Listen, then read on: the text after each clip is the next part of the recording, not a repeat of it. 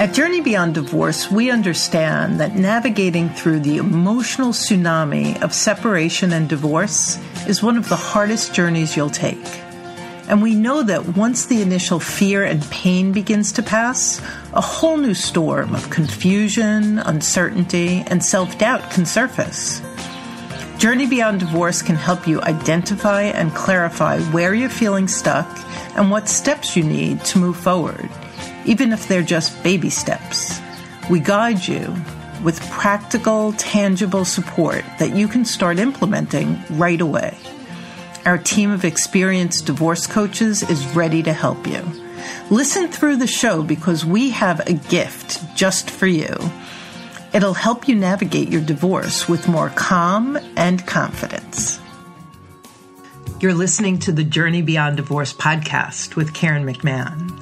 We invite you into a journey of healing and personal transformation that will radically change your divorce experience, heal your heart while refining your character, and enable you to be effective and feel empowered as you navigate the practical and emotional challenges of divorce. Creating a domestic domestic asset protection trust before you get married, you're creating the trust, you're making the decisions, and you get all the best provisions you want a prenuptial agreement like a settlement agreement during during a matrimonial proceeding you have to compromise. Both sides are are have attorneys and it is it is a, an agreement between the parties. And so the domestic asset protection trust it's almost like you get your wish list without having to talk to anybody else about it because the other person's not in the picture yet. You've created that trust prior to that marriage. And so I think that that's a that's a good difference to think about when you're trying you know, we want people to plan early for a whole host of reasons and this is just one more reason you should be planning early. Welcome to the High Net Worth Divorce Playbook, where we introduce you to the experts who can inform, guide, and support you through the unique complexities of your divorce. Throughout this series, you will hear from the best of the best on topics including the art of negotiating, how to divide and distribute complex assets, and what you need to know about splitting pensions, what your attorney doesn't know and how that can hurt you, how to find hidden assets, and the key to protecting you and your family's financial future. I can't believe we're already at the last episode of the High Net Worth Divorce Playbook series, and we're wrapping it up today with protecting you and your family's future. Today's experts explain the critical role of trust and estate attorneys as part of your all star divorce team. And while most people assume that a trust and estate attorney is only needed at the end or after the divorce, Nancy and Britt highlight the financial advantage of enlisting them from the beginning. We discussed the trust and estate attorney's role in assisting your matrimonial attorney as they determine what assets can be considered in equitable distribution in the complex world of family trusts. We cover everything from beneficiaries of third party trusts and your parents' estate planning documents, as well as wills, healthcare proxies, power of attorneys, deeds, estate taxes, legacy planning, and so much more. This is another jam packed episode with tons of recommendations that will save you money. So grab your pen and let's get started. I'm joined today by a mother daughter dynamic duo team. Nancy Burner is the founder of Burner Law Group PC, established in 1995. And Britt is also an attorney at Mom's Firm and handles all matters of elder law, estate planning, trust and estate administration, and special needs planning. Nancy holds the designation of a certified elder law attorney, CELA, awarded by the National Elder Law Foundation as accredited by the American Bar Association. For 13 consecutive years, Nancy has been named as a super lawyer in the field of elder law. Her accolades go on and on, so I'll let you read the rest of them in the show notes. I am so tickled to have the two of you with me today. Welcome, Nancy and Britt. Thank you, Karen. Thank you for having us today. Yeah, thank you so much. It's great to be here. So, we are wrapping up our series on high net worth divorce playbook with, uh, with this topic on trust and estates. And so, I thought a great place to begin would be to just talk to our listeners about what exactly does a trust and estate attorney cover and what don't you cover? Great. So, yeah, we, as trust and estates attorneys, traditionally everyone thinks about that as being the attorney who does your will. What happens after you die? The reading of the will. Where, where are the assets going to go? We like to think of it a little more holistically than that. So, trust and estates attorneys are looking at protecting your assets while you're alive, helping you um, grow those assets by being tax efficient and then also dividing them upon your death. We also help people deal with issues that may come up of incapacity down the line and how their assets are going to be handled if that should happen. So, what's interesting about that, early on in our series, we talked to a financial planner and she talked about covering some of the same things, like helping your, how to make your money grow and the tax implications. Can you just share with our listeners what the interplay is between uh, what you do and what financial planners or analysts do? Well, typically, uh, we we work with financial advisors. We create the structures. They uh, deal with the actual assets that go into the whether it's a trust or um, or a will, and so a lot of those issues overlap because there are different tax consequences if an asset's held in a trust or if it's held in your own name. And so together we can be tax efficient. And it really is a collaboration. And we actually heard some of your prior uh, webcasts on this subject. And I would agree, uh, collaboration is key really getting the right people on the bus and having your advisors work together because we all bring something else to the table. And in terms of high net worth individuals, especially because they tend to have more complex structures. Their trusts are more complex. They last for multiple generations. They hold assets in entities like LLCs or S corps or family limited partnerships. And that's our language. That's the language we speak. And oftentimes it's a matter of valuing those assets. And that's something we always do in the trust and estate uh, area, even outside of divorce. So that's beautiful. And I think if you've been listening to this whole series, I, I, I want to point out that I have now spoken to a number of different attorneys, right? I spoke to a matrimonial attorney. You listened to me uh, interview uh, a QDRO expert who was an attorney. And now we're talking to a trust and estates attorney. And so it is so vitally important that you build the right team and that you bring each team member on at the right time. And so, could you speak a little bit, uh, Britt and Nancy, about when, if someone's going through a divorce, when is the best time in the process to bring in someone like you? Okay, so I think at the beginning is always a good idea. Um, and beginning is different for everyone. So I'll talk about what I mean by beginning. Um, usually people start to speak with an attorney for their matrimonial attorney when they decide or when they're trying to decide if they should or should not file for divorce. And my understanding is that part of that decision for a lot of people is monetary and is trying to determine what the outcomes are or what the outcomes may be based on how the assets could be distributed. And so when you have these complicated assets and complicated estate planning documents, and we're going to talk about trusts that you may have created during your lifetime or trusts that have been created for your benefit by other family members or other people in your life.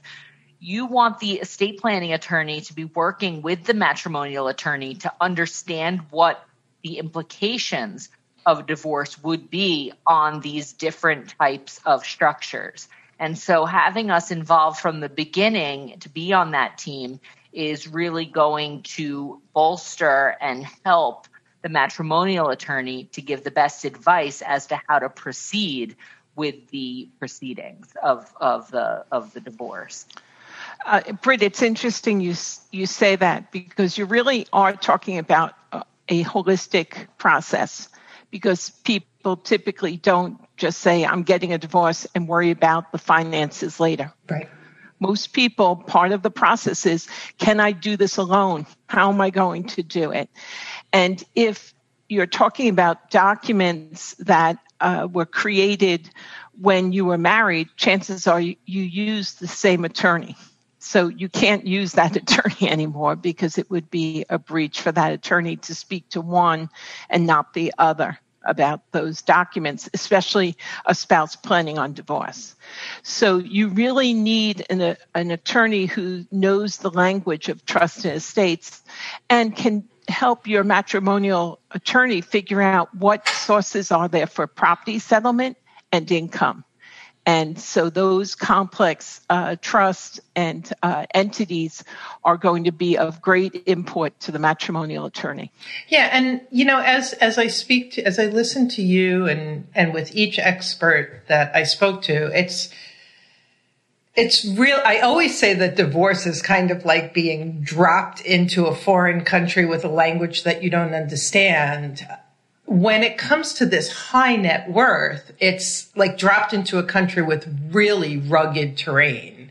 And, and, and I can imagine as, as my listeners go through one episode after another, it's, it can be so overwhelming. It's like, well, I need to understand retirements. I need to understand finding hitting assets. And, and now there's this whole piece. And, and, and for those of you listening, the truth is you don't need to know all of this. What you do need to know is that each of these experts bring something different to the table. And it is so important that you, uh, that you pull together an A team, that you have the superstar team that can support you in all of these different areas that you can call on when you need them and, uh, and know that they have your back, that they know what you don't know. And so, so let's dive into what, um,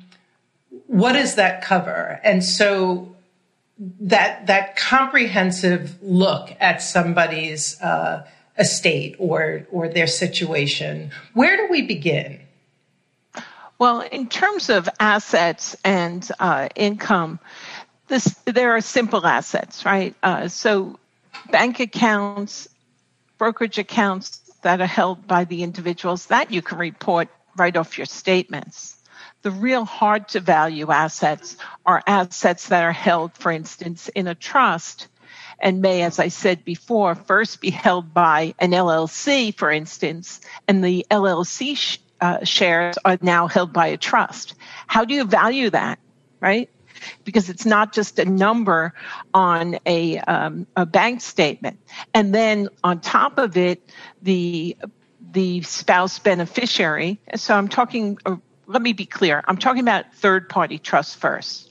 So that is a trust that is created by someone other than the married couple. Okay. That's how I'm using it. So usually it's a family trust that a parent has created for their children or a child. And so it was not originally a marital asset, but there's some interest in there and that belongs to the spousal beneficiary.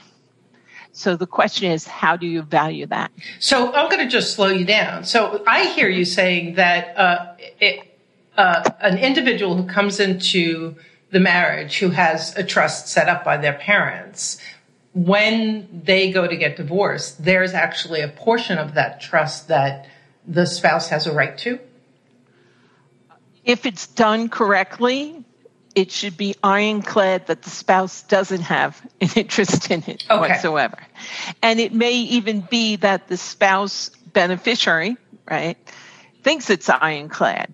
So your matrimonial and estate planning attorney is to see if there are any vulnerabilities there that make that asset available, either in terms of uh, distribution of property for equitable distribution, although that is less likely when it's a third party trust, um, but also in terms of income that's received and how that trust is used may make it vulnerable to attack in a matrimonial action. Okay, so so that you just that vulnerability um, statement I think made it so clear for me, and I hope and I'm hoping for my listeners as well. So, if you're if you have that third party trust, one of the things that a team like Britt and Nancy are going to do is really help you see whether or not there's any vulnerabilities and whether or not it's ironclad.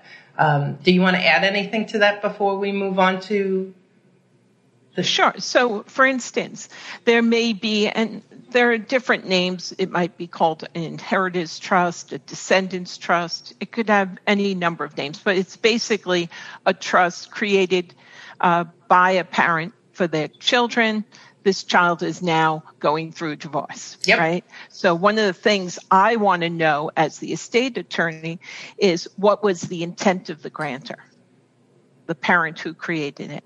Now, if they've done a really good job, it's going to be really clear that it's not to be used in any marital settlement right? And and I've seen it in many different ways. And it doesn't matter what law firm has done it. I've I've found um, trusts that just are not as strong as others. So you want to see because if nothing else, it's an argument to be made. Good. And that gets everybody a little excited if they think that an asset that was supposed to be protected is not protected. Um, and then the other thing is who else is a beneficiary? So, for instance, if the the parents create a trust for their five children, that is going to be harder to attack than one that was created for that one child who is now going through a divorce, because then they would be the sole beneficiary. The other thing is in terms of making distributions do they have to be equal so that each of the five children get a share, or can they be unequal? Because I, it happens often that the trustee, having discretion, might stop making distributions to the child who's going through the divorce. Right? But they give it to the other four children if they're all beneficiaries of the same trust. And so that would have to be analyzed. Also, to the extent the trust says that the trustee will or shall pay income, that's a right that the spouse beneficiary would be expected to take, right? Whereas if the trustee has full and absolute discretion to pay it whenever they want, then it's less likely, right? So there's a lot of fine details in each of these. Exactly. Right and, and then it goes on to who's the trustee. Is the trustee an institutional trustee, like a trust company, or is it the spouse beneficiary's best friend, right? right? Or is the spouse beneficiary themselves allowed to, to take distributions? And then have they taken distributions? So all of those facts, because besides the documents, it's what happened along the way did you take money to pay for orthodontia, for camp, for the second home, for the vacations during the marriage? And if you did, you're more vulnerable. It's more vulnerable. And I've even seen cases where while the court cannot invade that trust, they can say, we'll count that as that spouse's asset and we're going to give this other spouse other assets that the court does have control over that are marital assets to make up for it. Okay. Britt, did you want to jump in? Yeah, one thing I want to add or, or really just highlight in what Nancy just said is that the terms of the document and and when she was referring to if the trust is done well, then it could be ironclad And with estate planning attorneys, everything goes back to how that document is written. And sometimes that document was written, and this could be the fourth generation beneficiary. This could have been written a very long time ago by an attorney that's no longer with us. So it's very important that you're interpreting these documents exactly by their terms. And so when you go to an attorney and you ask them questions about can a trustee do X, Y, or Z? Can I have a distribution for a certain item? The right answer from the attorney is first answer should be, I don't know, let me look back at the document. And so it's really interpreting what you know we were talking about it being a, a, you know a foreign language sometimes that we're dealing with here it's really interpreting what that document says in the best light of that beneficiary and then adding to that what Nancy was referring to about the actions along the way and how that trust was treated and was the integrity of that trust held up by the actions of the various beneficiaries and trustees. And that all goes into making a determination as to how that trust can be treated Right. Wow. So just the complexity of it is so crystal clear right from the beginning, and how the specific expertise that you guys bring to the table um, is so vital. Nancy, before we move on? Yes. The other thing, besides the document and the facts, are the state or the jurisdiction where the, the trust is, uh, the situs of the trust because it's not just the document itself. There's a lot of uh, laws that regulate trust, and each in, in, the United States, each state has jurisdiction over that. So you would be looking at common law cases and statutes and how in in uh, really interpreting that trust. So it's important that you have a trust and estate attorney in that jurisdiction. So just on that question, and I, I, I think I'm noticing we could probably go down a lot of rabbit holes, and I'm going to try not to do that.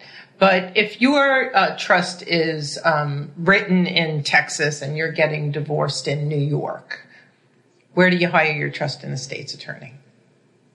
Okay, so with regard to that trust, because there could be multiple trusts from different jurisdictions, right? Because the yeah. couple could have created one in New York, but this is a Texas trust yeah. that the parents created for the beneficiary spouse.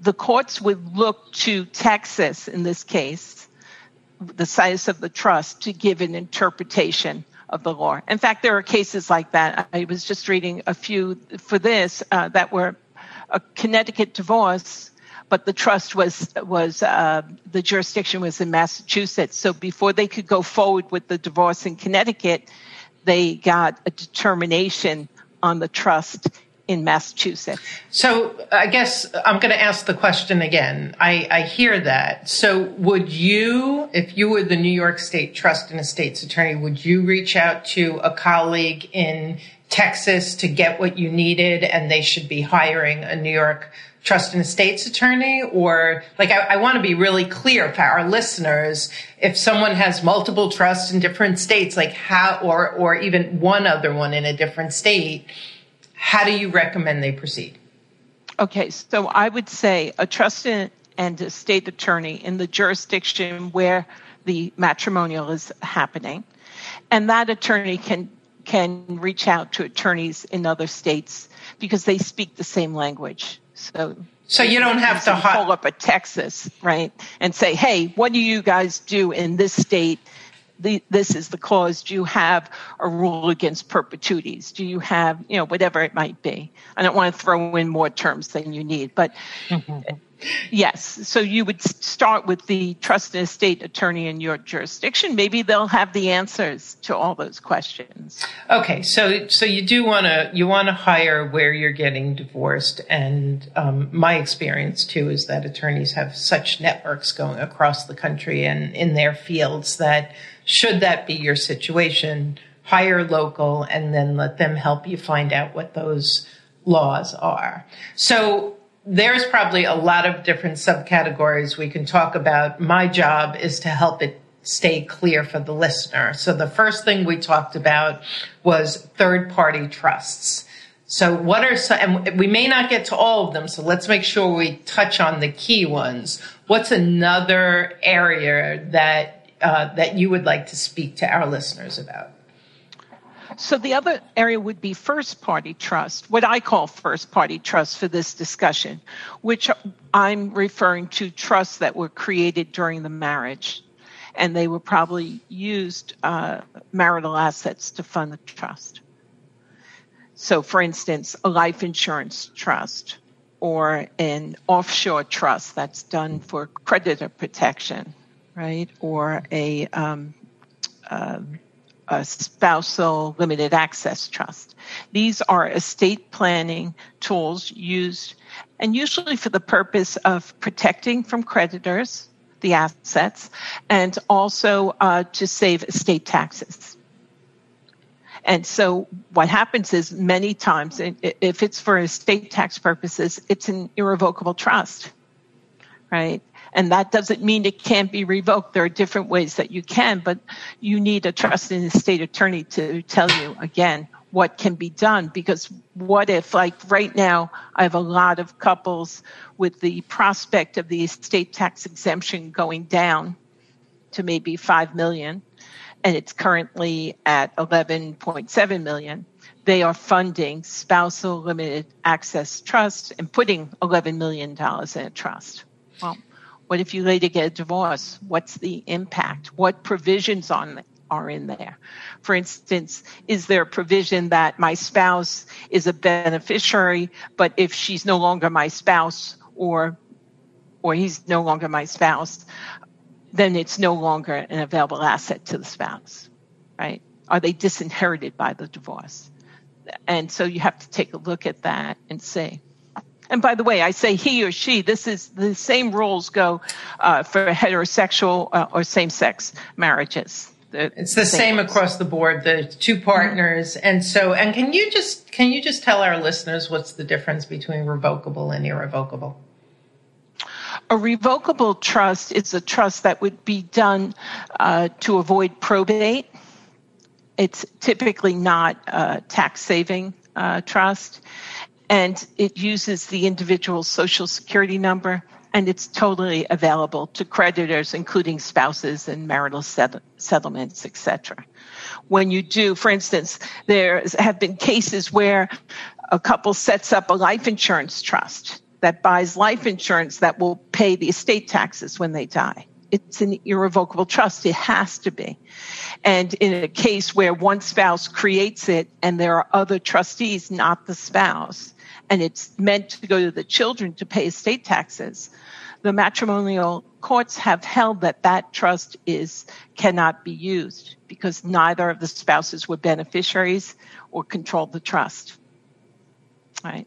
Okay. Um, as opposed to other trusts where maybe a spouse is a beneficiary and is also uh, the trustee. Okay. Yeah, I'll just add also in terms of you know the straight definition, revocable versus irrevocable.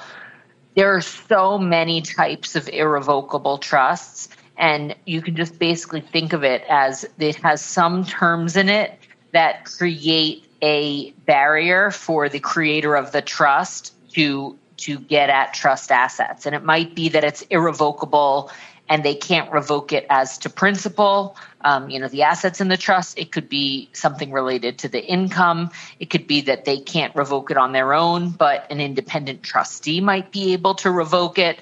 So irrevocable trust is an enormous category that really just differentiates from a revocable trust, which you have full access, full control, no protection but it avoids probate, which could be expensive and time consuming and might have to happen in multiple states. And, and so that's a different purpose, that trust.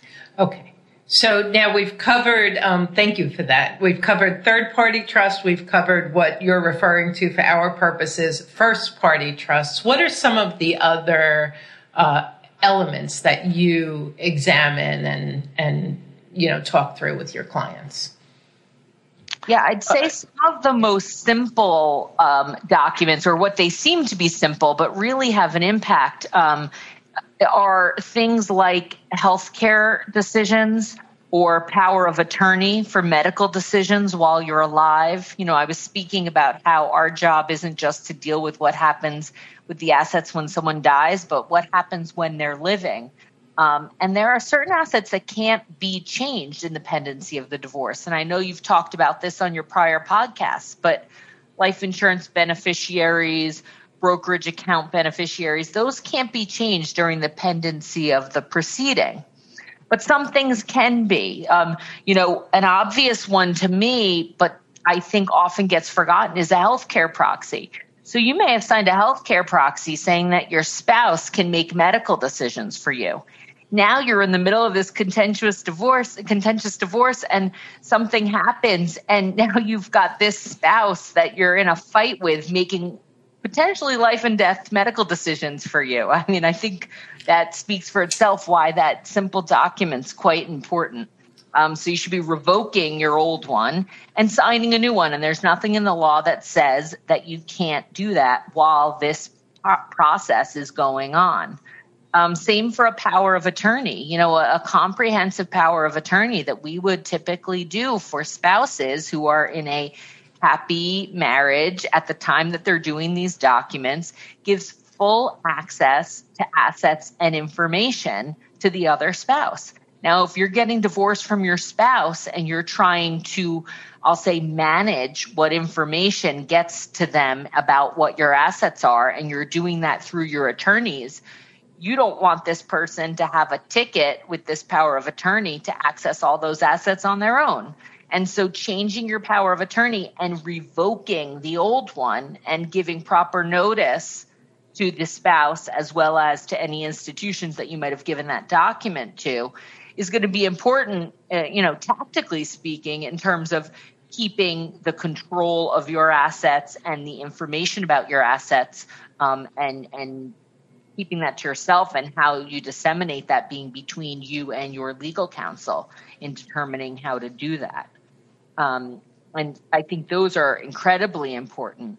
Um, and then also designations uh, in your will um, in terms of, you know, upon divorce, your spouse is taken out of the will. So if you have a will that says, my spouse is my executor, my spouse is my beneficiary, and a divorce is finalized, it's treated without redoing the documents, it's treated as if that spouse predeceased you so they're wiped out of it.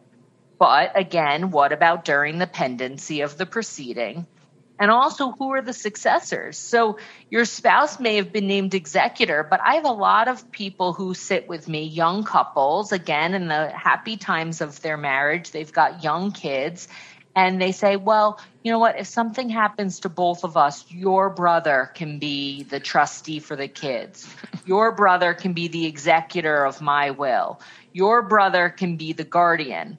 Now, all of a sudden, the successors in your documents are your ex's family, or, um, you know, maybe a, a close friend who chose your spouse in the divorce and didn't choose you. And now these are the people that you're empowering to make decisions at uh, what would be a terrible, vulnerable time, which would mean that you passed away in the process of all of this and you know leaving children leaving these assets behind so those documents are going to be really important to make sure that you're changing them again right from the beginning um, to make sure that you're not putting in place people you would no longer want to be in place that is so powerful. I mean, each and every one of those are so important, and and and your your comment, Britt, just spoke so loud and clear as to one of the reasons, at least, why bringing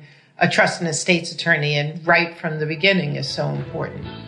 Calming the chaos of divorce begins with quieting your mind and getting clear on what you want and how to get it. That's why we created the Divorce Survival Kit.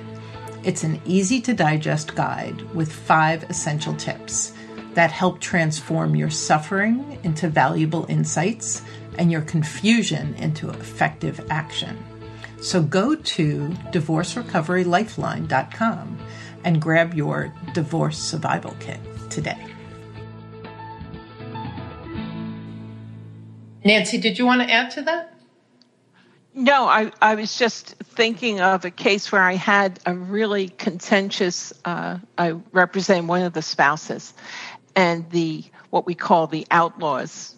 Yeah, his family was mm-hmm. was very very um, aggressive against her, and she did not change her documents. And she kept saying, "Well, not yet. I have to wait." I'm, um, you know, it's a very. I don't have to tell you. Everybody who's listening to this knows it's a very stressful time. And part of us want to put it off and say, I'm already doing too much. I can't think about it this now.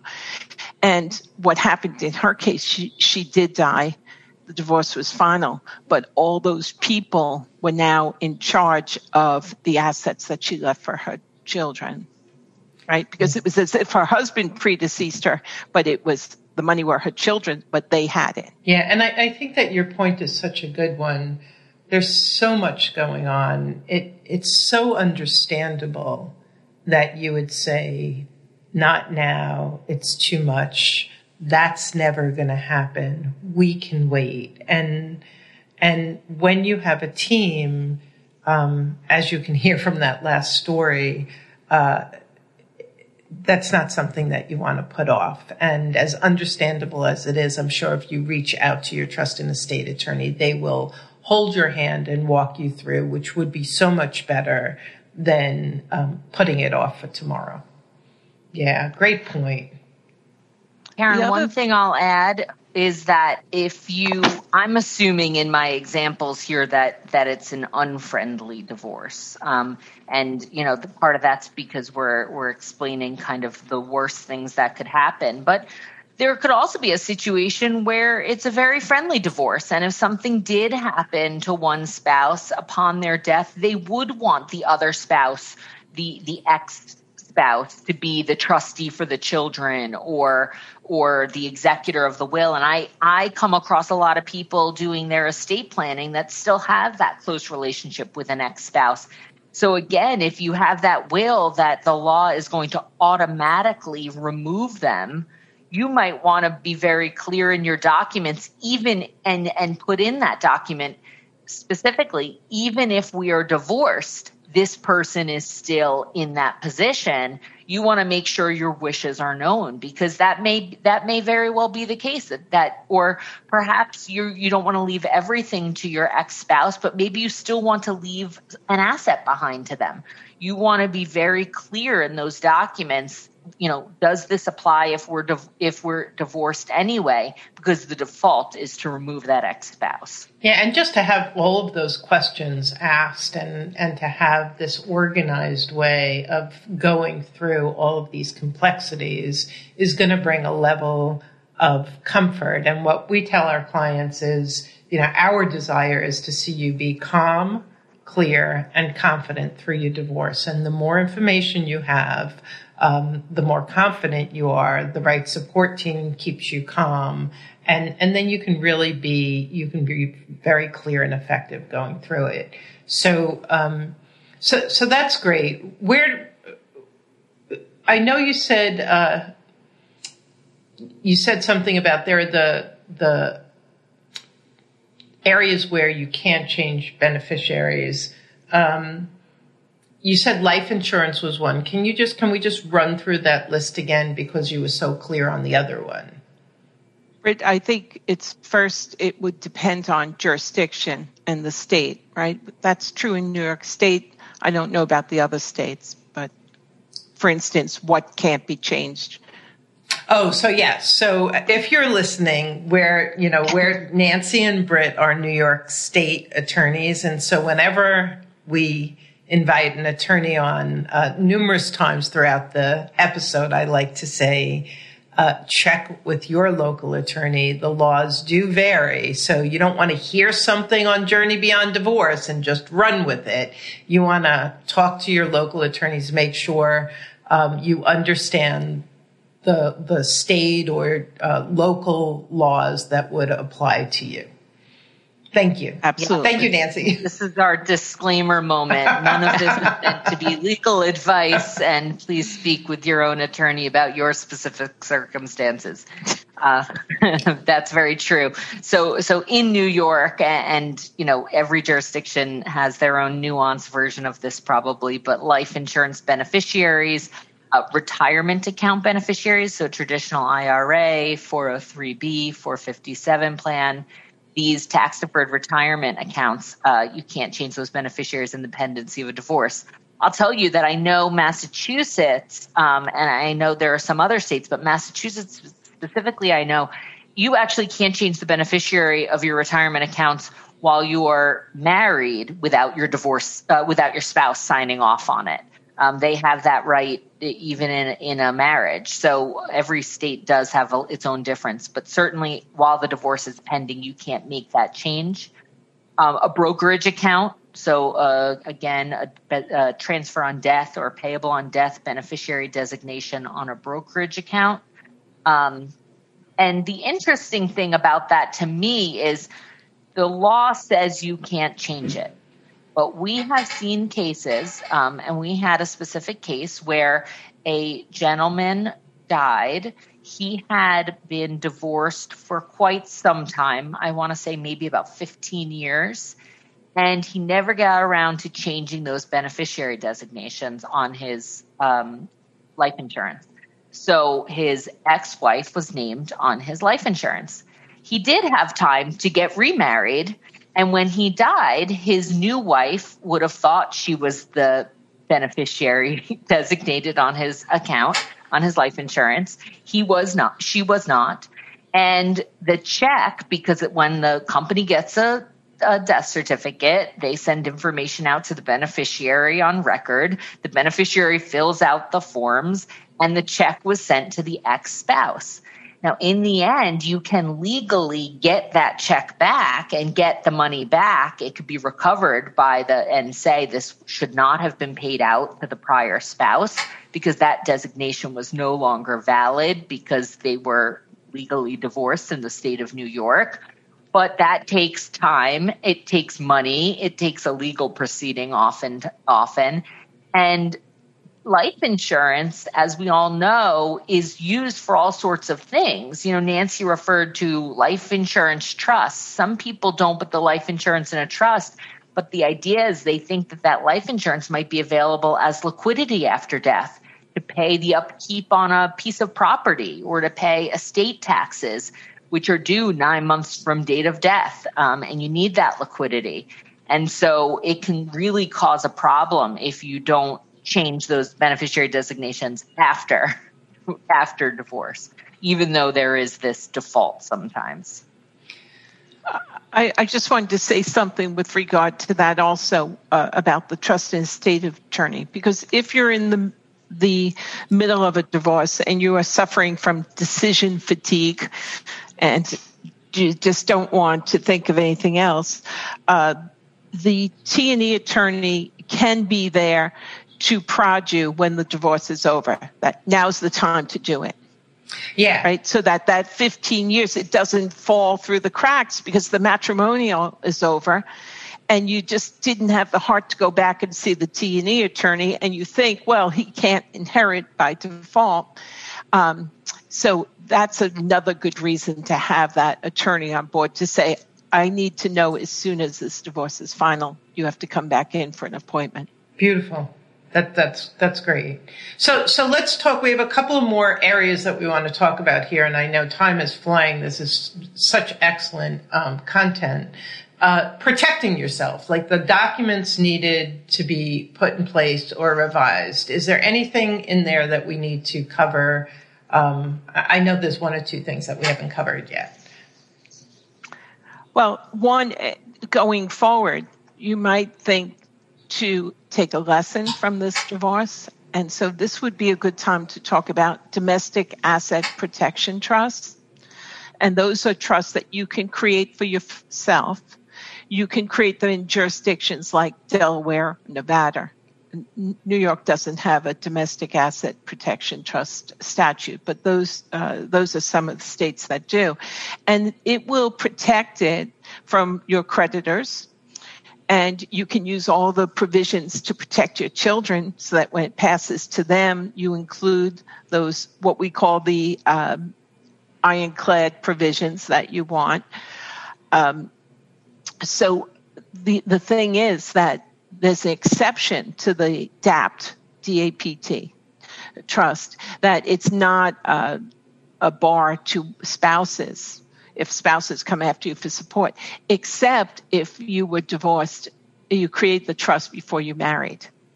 So, in other words, if you think you may get remarried one day, put your assets in a DAPT because you created it before the marriage, it will have all those supercharged provisions that will protect you. Because your spouse is not uh, going to be a permissible creditor, doesn't doesn't uh, is not part of that exception. Does that make sense? It does. And so the question that comes up for me is prenup, postnup. We haven't talked about that yet. So what's the difference between what you just talked about and creating a prenup? Well, the prenuptial would be an agreement that you create with the spa- with your future spouse where you waive rights to each other's assets and it can it can talk about uh, support and also uh, distribution settlements, right? Uh, and basically have the divorce the divorce provisions pre-written in this prenuptial that could limit what type of um, assets are available. Uh, but what if down the line uh, you acquire other assets, right? Um, it doesn't relate to that unless they talk about other assets that may re- relate to that. Uh, but the trust would be something if you did that before you even were in, got married again it's not they're not going to have a claim to it. And those states have very strong creditor protection provisions.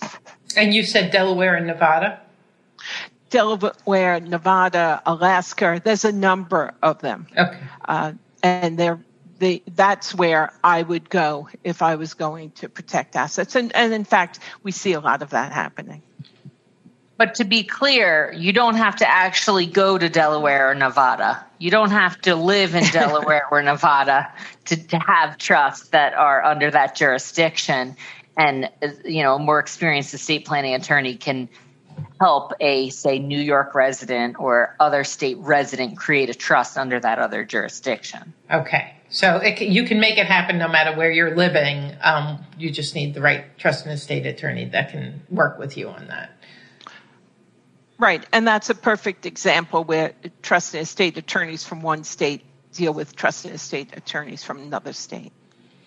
So, um, what haven't we touched on yet? I'm I'm finding myself a little bit lost for the question, so I'm just going to toss it at you. One thing I want to point out, just as we were talking about the the difference between the prenuptial agreement and domestic asset protection trust, and I think what what if I find the very base layer of the difference is creating a domestic domestic asset protection trust before you get married. You're creating the trust, you're making the decisions, and you get all the best provisions you want a prenuptial agreement, like a settlement agreement during during a matrimonial proceeding, you have to compromise. Both sides are are have attorneys, and it is it is a, an agreement between the parties. And so, the domestic asset protection trust, it's almost like you get your wish list without having to talk to anybody else about it because the other person's not in the picture yet. You've created that trust prior to that marriage. And so I think that that's a that's a good difference to think about when you're trying you know, we want people to plan early for a whole host of reasons and this is just one more reason you should be planning early. No, well put. And also, it, your prenuptial may refer to that trust and say this is specifically not intended to be separate property and not subject to a marital settlement. Excellent. So, um, so that's the prenup and um, and the domestic asset protection trust, which is a mouthful. What's next? Well, part of the trust and estates uh, what you plan after the divorce is your own estate plan, and you can no longer rely upon the unlim- unlimited marital deduction. So, for instance, when you're married, you can leave a certain amount using your exemption to your heirs and then the balance would go to the spouse and it would be tax free. If it was $100 million, it would go tax free to the spouse. Well, you no longer have that. So you, when you die and you're single, you have your exemption and everything else is taxing is taxed. So in that case, I think what you'll find is you'll be talking about things like charitable bequests, right? Charitable remainder trust, using uh, charitable uh, donations in order to reduce the estate taxes. And you may rely upon that more. In addition, there are lifetime gifts that you can give to your heirs tax free, like the payment of educational costs, the payment of medical, the $15,000 per year. You may rely upon that more.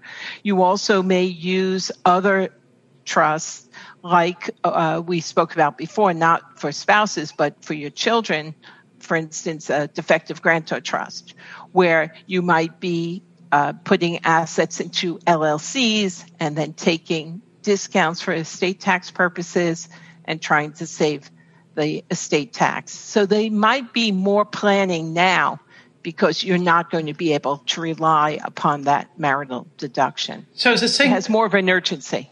So as a so as a divorcee, as a single individual, your uh, exposure to taxes is higher. And so the planning that you're talking about, the various trusts and charities and ways that you can both give to the world and save on taxes is a post divorce key part of the work that you do with your clients. Absolutely. And if you've been through a divorce, you know that it happens. You know how expensive it can be, besides all the emotional toll. So you now have a real reason that when you create the descendants trust for your children, that you follow all the rules that you may not have followed before when you were when we were talking about the third party trust created by the parent. Well, you're the parent now. So you might give a trustee very broad discretion. You might include multiple siblings, your multiple children as beneficiaries of one trust. You would have a detailed spendthrift provision that would exclude spouses as uh, for as creditors. You would choose an independent trustee. You might even require your beneficiary, your child's spouse, to waive marital rights each time that child is eligible to relieve to receive distributions from the trust before a distribution could be made. And you might even prohibit the trustee to make distributions to any married beneficiary that does not have a prenuptial. So if we go back to those third party trusts, what was the grantor's intent? If you follow those rules, it's pretty pretty firm that you intended that your child be protected from divorce. So we've come full circle now. Beautiful. Yeah, and and if you're the parent of a uh, of a divorcing child, so who created or who has doc, maybe you know mom or dad is in their 80s and their child is getting divorced and maybe they want to make changes to their own estate planning that's a good time to trigger them, uh, especially if the wealth is a wealth that is being passed down. It's a good time to have, you know, grandma, grandpa, that older generation check their documents. Um, and I think that that is something that we don't often realize that assets are being left to the individual and that may change things change things down the line. Yeah. Um, and I think Nancy would be helpful too if you could talk about what do you what do you do if um, you know there's a trust that's existing that was left behind.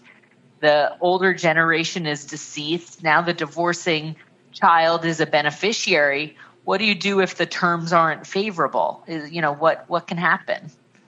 Right. So one of those uh, type of trust would be one where it doesn't continue for the beneficiary for life, but maybe says uh, they get one third at 25, half at 30, and the balance at 35.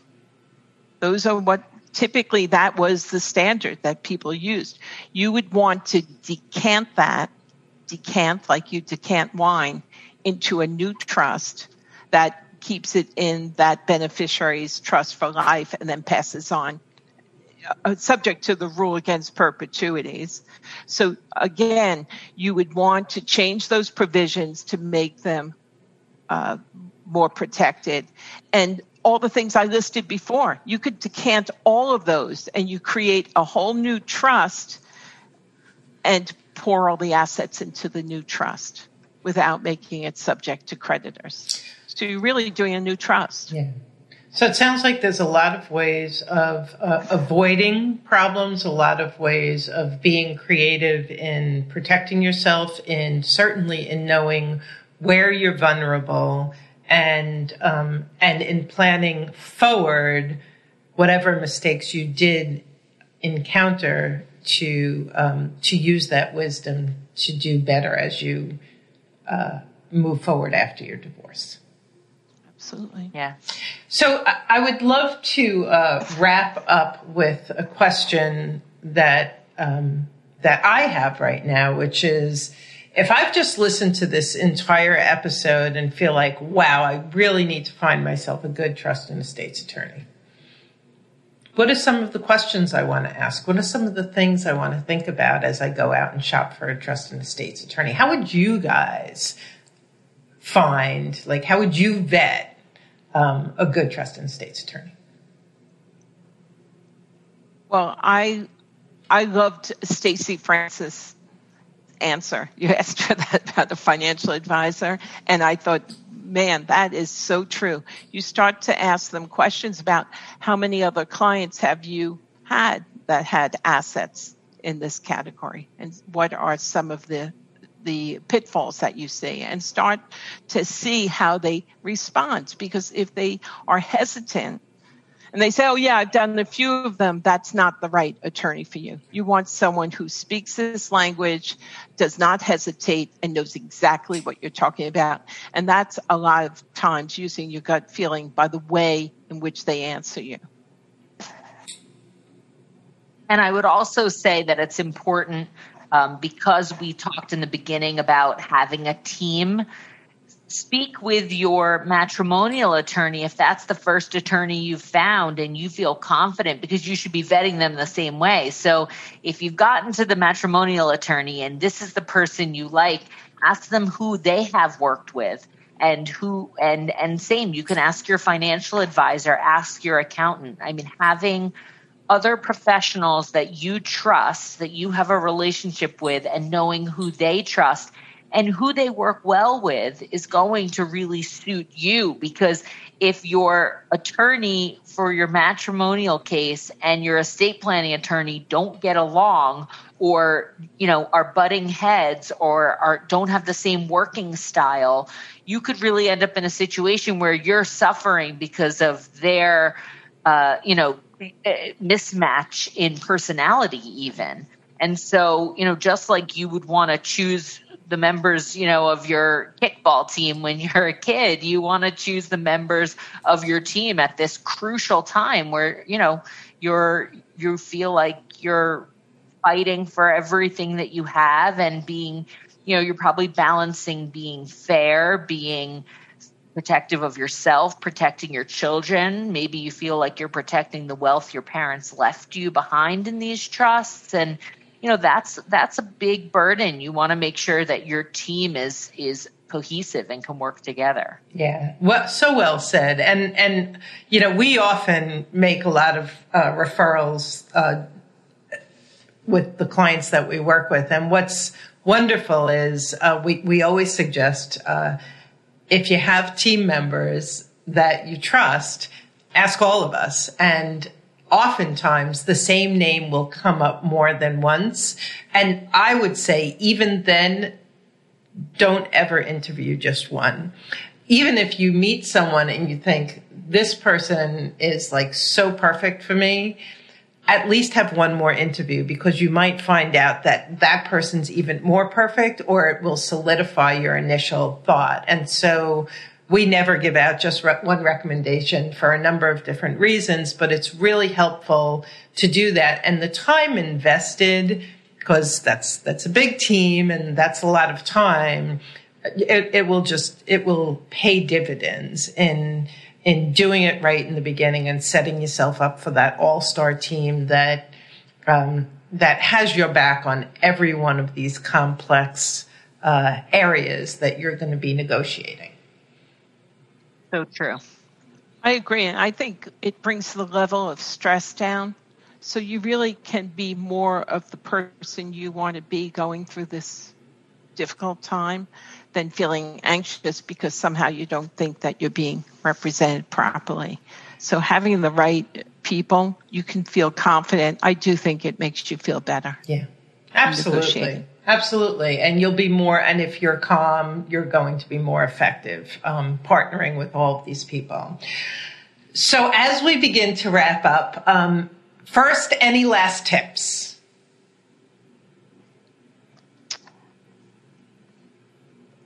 and that's okay. Would, Go ahead. yeah, I would. I would say just um, know what you know, know what you don't know, and expect the same of your of your advisors. Um, and we've talked about it through this, and and I'd say that's just the most important thing um, because that's really going to take you through um, to the end and and a, a, a, the best result. Beautiful. And I would say that your trust and estate attorney could be your matrimonial attorney's uh, best weapon, and that valuing these interests are important in divorce as they are in estate planning. And we are, we regularly and routinely value these assets so it can be done. Excellent. And if our listeners are local to New York, how can they find you? So they can find us on our website at burnerlaw.com. Um, and also, uh, you can contact us through the website. Um, we also have uh, webinars that we do on various topics. And um, we're very happy for people to reach out and ask us any questions that they want to ask. And all of their contact information, both Nancy and Britt's, are in the show notes. So you can just take a look and click away. And if you have really found a lot of value in today's presentation, I highly recommend that you reach out and speak to Nancy and Britt and uh, and vet them for your team. And we wish you the very best of luck as you navigate uh, the choppy waters of divorce. And we will be back again next week with another episode. Stay tuned. Thank you. Thank you, Karen. Thanks for joining us on the Journey Beyond Divorce podcast. I hope you found guidance and encouragement to help you along your journey. If you like my podcast, please take a minute to subscribe and leave a review on iTunes. You can also visit us at jbddivorcesupport.com, where our team of coaches support both men and women through our one on one coaching group programs, online courses, and free resources. Stay tuned for our next episode, and I'll talk to you soon.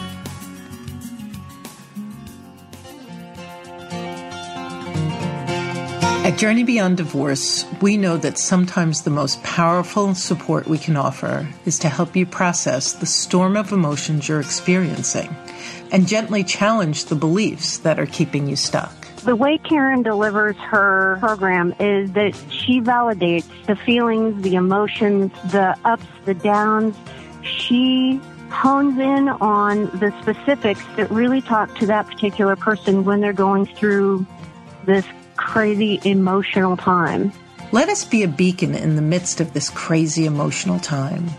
Book a free lifeline call with us to help lift the fog and begin practicing new ways of thinking, being, and doing that better support you as you journey through and beyond divorce.